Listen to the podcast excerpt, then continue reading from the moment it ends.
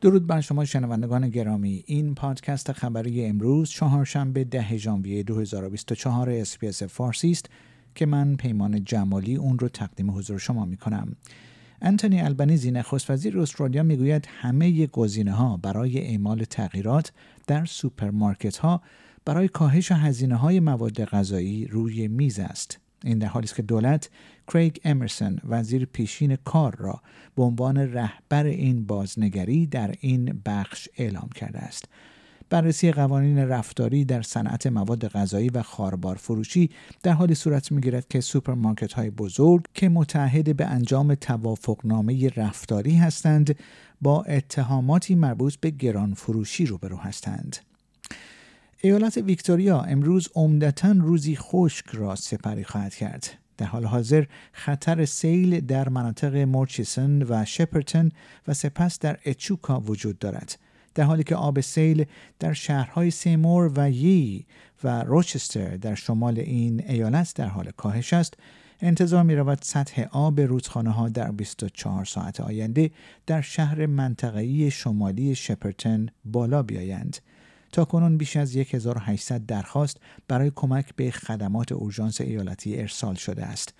اگرچه تعداد تماس ها طی روز گذشته کاهش یافته است زیرا بسیاری از نقاط در این ایالت اکنون وارد مرحله بازیابی پس از سیل شدند.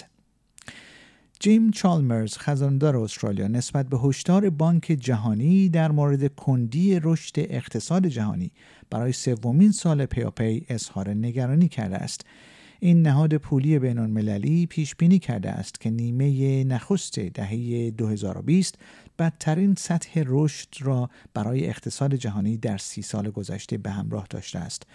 بانک جهانی قیمت‌های بالای انرژی، جنگ در اوکراین و خاورمیانه را دلیل این امر نامیده است. گزارش جدید آژانس آب و هوای اتحادیه اروپا کوپرنیکوس نشان می‌دهد که سال 2023 گرمترین سال تاریخ سیاره زمین بوده است. دانشمندان به طور گسترده ای انتظار این نقطه عطف را داشتند چرا که از ماه جون هر ماه گرمترین ماه ثبت شده در جهان در مقایسه با ماه مشابه در سالهای گذشته بوده است. بر اساس گزارش ها یک کوسه به یک موج سوار در نزدیکی شبه جزیره ایر واقع در ایالت ساوت استرالیا حمله کرده است. این مرد 64 ساله در حدود 200 متری منطقه الیستن مورد حمله قرار گرفت و قبل از رسیدن به بیمارستان محلی توانست خود را به ساحل برساند. انتونی بلینکن وزیر امور خارجه ایالات متحده آمریکا از رهبران اسرائیل خواسته است تا در بهبوهه تشدید درگیری ها در نوار غزه از آسیب رساندن به غیر نظامیان خودداری کنند. این درخواست در جریان چهارمین سفر آقای بلینکن به خاورمیانه از زمان آغاز جنگ بین حماس و اسرائیل در هفته اکتبر صورت گرفت.